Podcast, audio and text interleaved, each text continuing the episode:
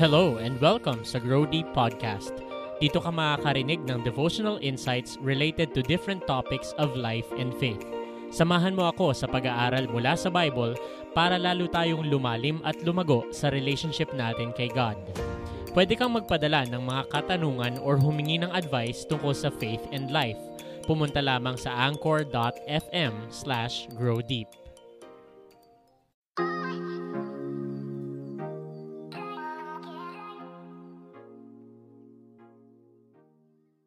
Philippians chapter 2 verse 3 tells us, Don't be selfish. Don't try to impress others. Be humble, thinking of others as better than ourselves. I really like this verse because the theme of Philippians is discovering joy in life. No matter what happens in life, joy must be something that we pursue. Ang kasiyahan at kagalakan ay isang bagay na dapat hinahabol natin o kaya naman ginagawa nating goal sa buhay. Life isn't about the money, it isn't about the possessions, but it's about discovering joy as God intended it to be. And in chapter 2, Paul is discussing a very key attitude when it comes to discovering or having joy in your life.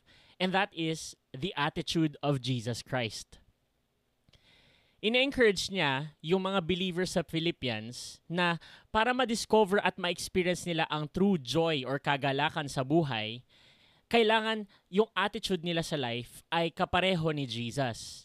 And verse 3 is actually a kind of description of the attitude of Jesus. And sabi dito, if you want to discover joy in your life, one of the things that you have to learn is not to be selfish and not try to impress others but rather maging humble ka at isipin mo yung kapakanan ng iba kesa sa sarili mo.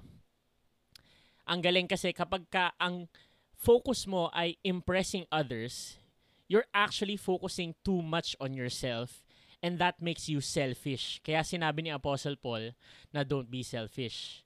When you try to impress others, you begin to have a narrow vision in life. And yung values mo at yung priorities mo ay natitwist into something that does not benefit others and ultimately does not benefit you. Hindi lang in terms of relationship sa ibang tao, pero ultimately, being selfish and trying to impress others will block you from achieving and experiencing the joy that God intends you to have. It's so important to see that God wants us to experience joy because He is the designer of joy. And he goes on to expand the principle in verse 4. Sabi niya, don't look out only for your own interests, but take an interest in others too. Hindi sinasabi ng Panginoon na kapag ka hindi mo ini-impress ang iba at maging humble ka, ay magiging sobrang pitiful ka na sa sarili mo.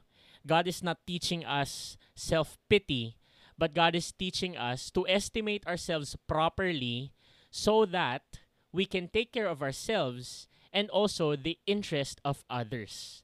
Ang gusto kasi ng Panginoon, ang joy ay hindi lang para sa konting tao, but also para sa lahat.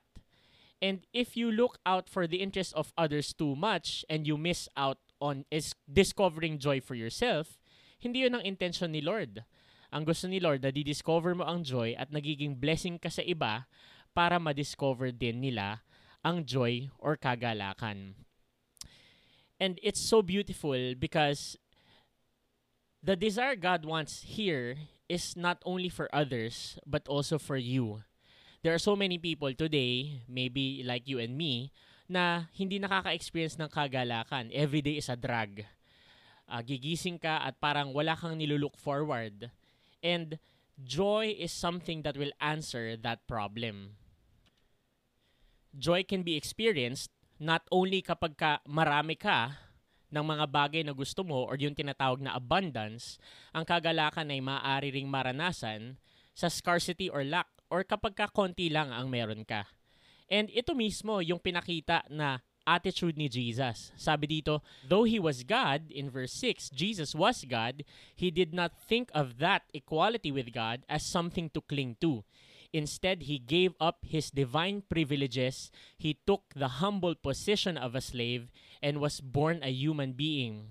Look at verse 8. He humbled himself in obedience to God and died a criminal's death on a cross.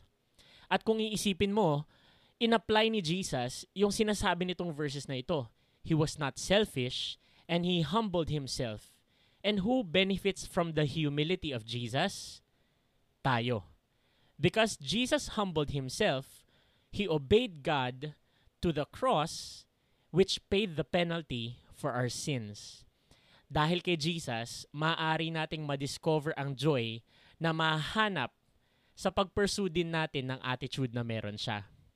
So maging mapagpasalamat tayo dahil naunang pinakita ng ating Panginoon ang humility is not only powerful to discover joy, but his humility was powerful enough so that the cross would become the payment for our sins. I hope that you will be encouraged to be like Jesus. Don't be selfish. Don't try to impress others. It's not about how others look at you. It's about how right your relationship is with God and how you can be a blessing of joy to the people around you. God bless you.